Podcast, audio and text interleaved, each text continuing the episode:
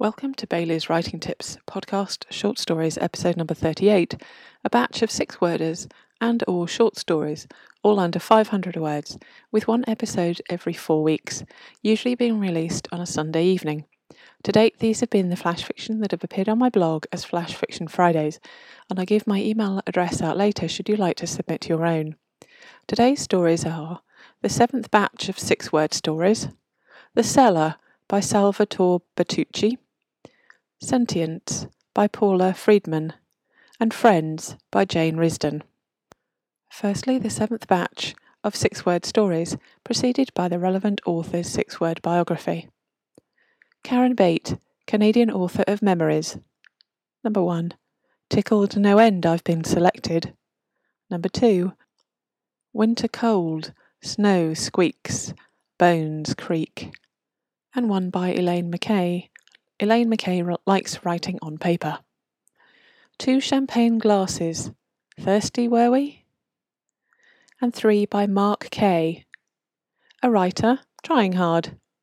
Number one. Why does English not make sense? Number two. I love rowing, rowing. Arguments or boats. Obviously, they're spelt the same.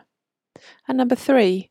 Meet me, greet me, eat me and two by Sarah Palmer. Sarah Palmer has no website. Writer? Number one.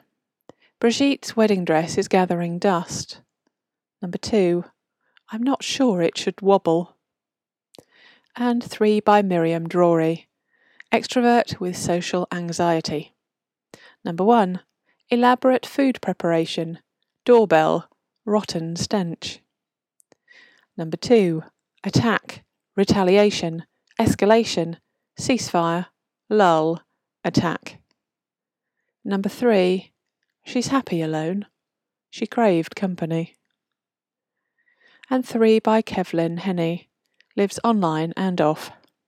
Number one, scissors on shirts, I do, undone.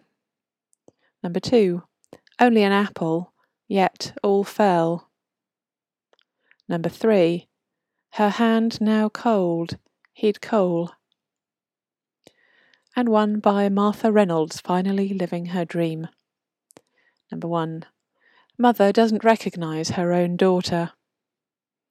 And two by Paula, Round Peg in Square Hole. Number one, Guttural roar, expectant pause, first cry.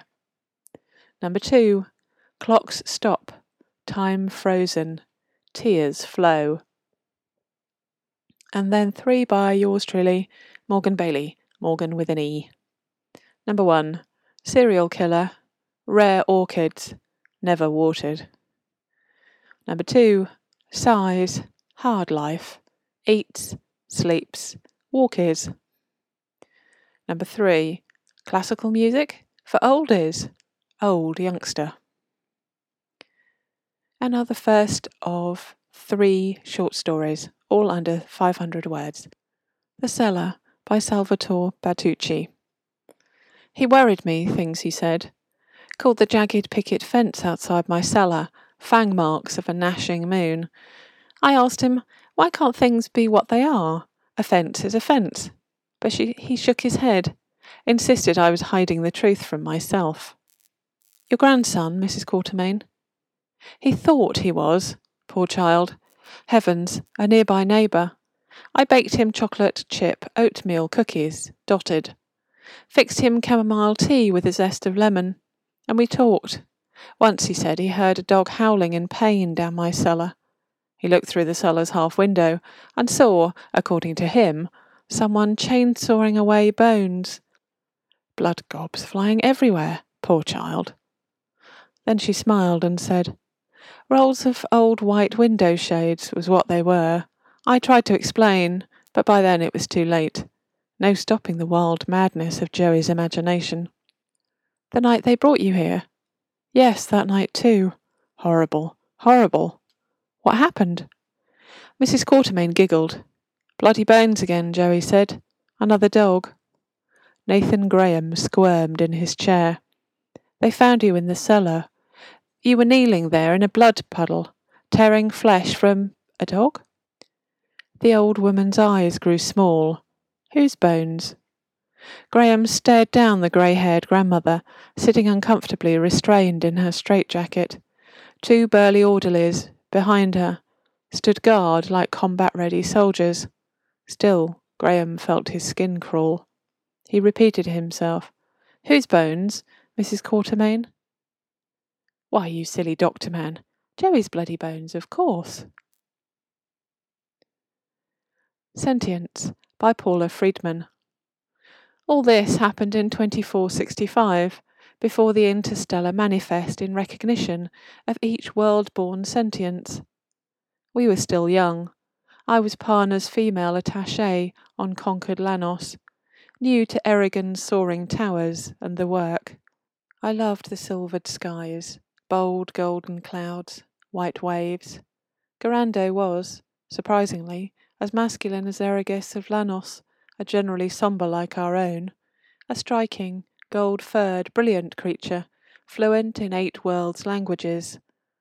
Someone who had known and suffered much, my learned good friend and mentor in those months. So wondrous he was, Garando, as we trekked the blasted Flith's peaks over Yomba, toured sculptures of the Isle of Lan, wandered torn museums where he helped me comprehend Erig traditions and by evening leaned sleek head to golden breast, and toes to claws, together on the rail ride back to Erigon. I trembled, beholding his dark warmth, longed to stroke that tawny pelt, sent feathery feelers on my skin, his swift thoughts in my soul, and he, self trancing on my innocence, yearned deep. I know now, too. Remember this was Parnia years, before the Lanos Rising, and resultant worlds wide revolutions that, arising from the Seekers' movement, gave each sentience a trust in self to freely seek out love. We were afraid. Hold me, beauty. Garando's tongue flicked. His fur misted my palms.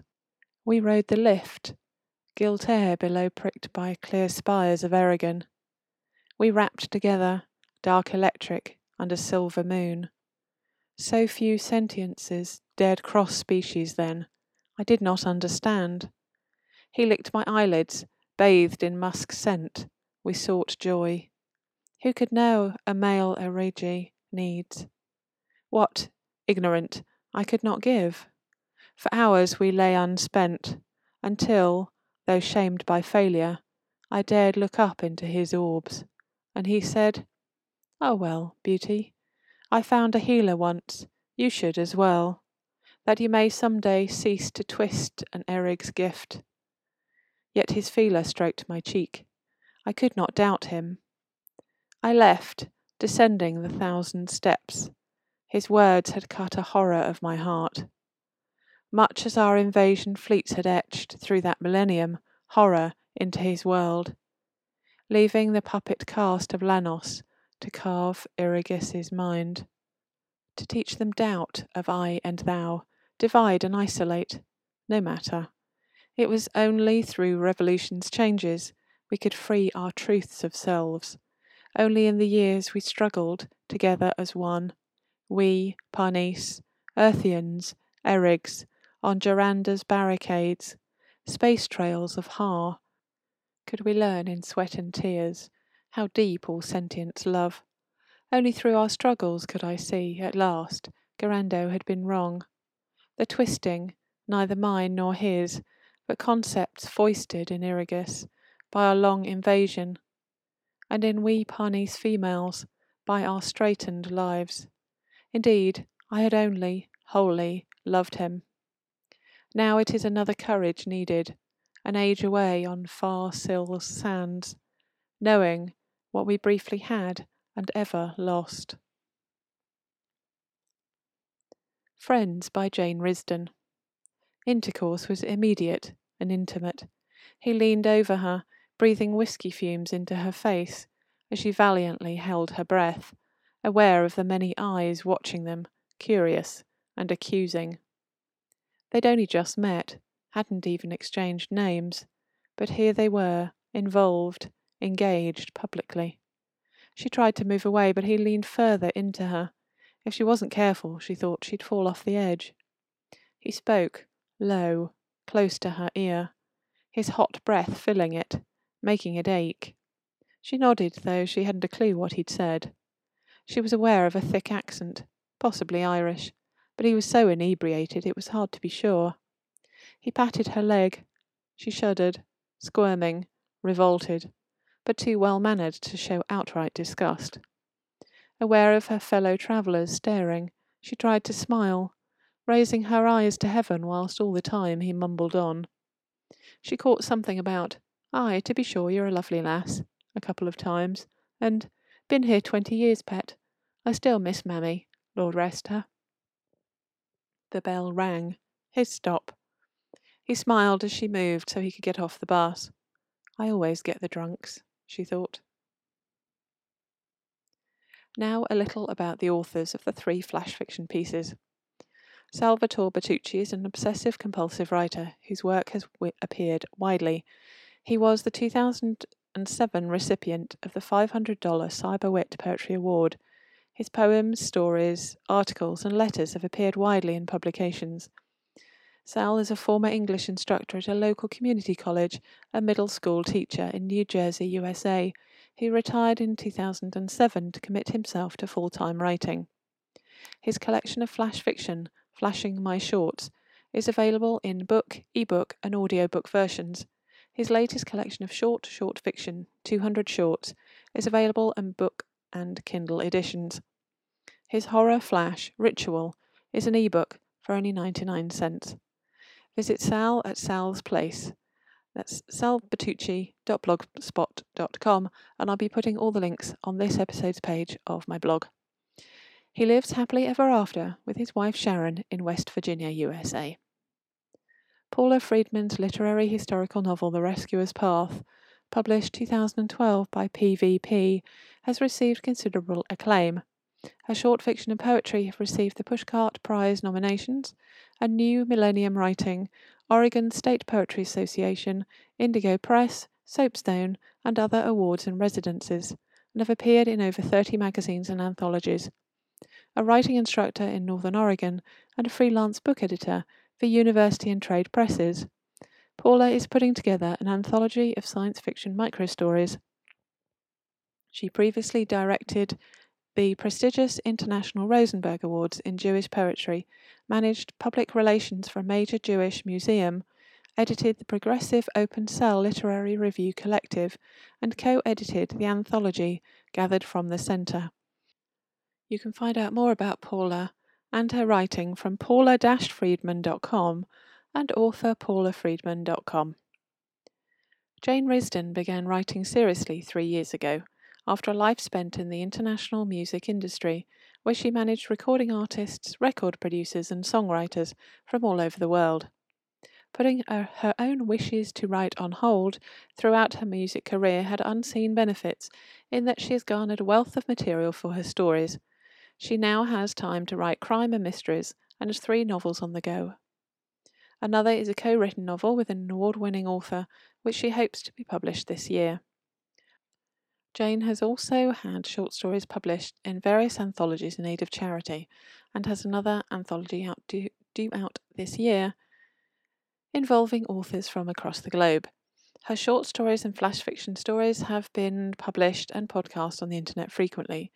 These are often, but not always, crime related, and she often writes humorous short stories based on her observations of characters she has met or known in the past, heavily disguised, of course. Married to a musician and being involved in the industry for many years, travelling and living in many countries, including Southeast Asia, China, USA, and Europe, Jane draws on all her experiences for her writing. She has a presence on various websites, but her blog is janerisdon.wordpress.com. That's it for this episode. Thank you for listening, and I hope you enjoyed it. I look forward to bringing you another episode of Short Stories in four weeks' time. All the links mentioned in these shows are listed on the podcast short stories page of my blog, which is morgenbailey.wordpress.com. The spelling of my name is M O R G E N, so it's morgenbailey.wordpress.com, and my email is morgen at morgenbailey.com. The podcast is available via iTunes, Google's Feedburner, Podbean when it catches up, Podcasters, which takes even longer, or Podcast Alley, which doesn't list the episodes but will let you subscribe.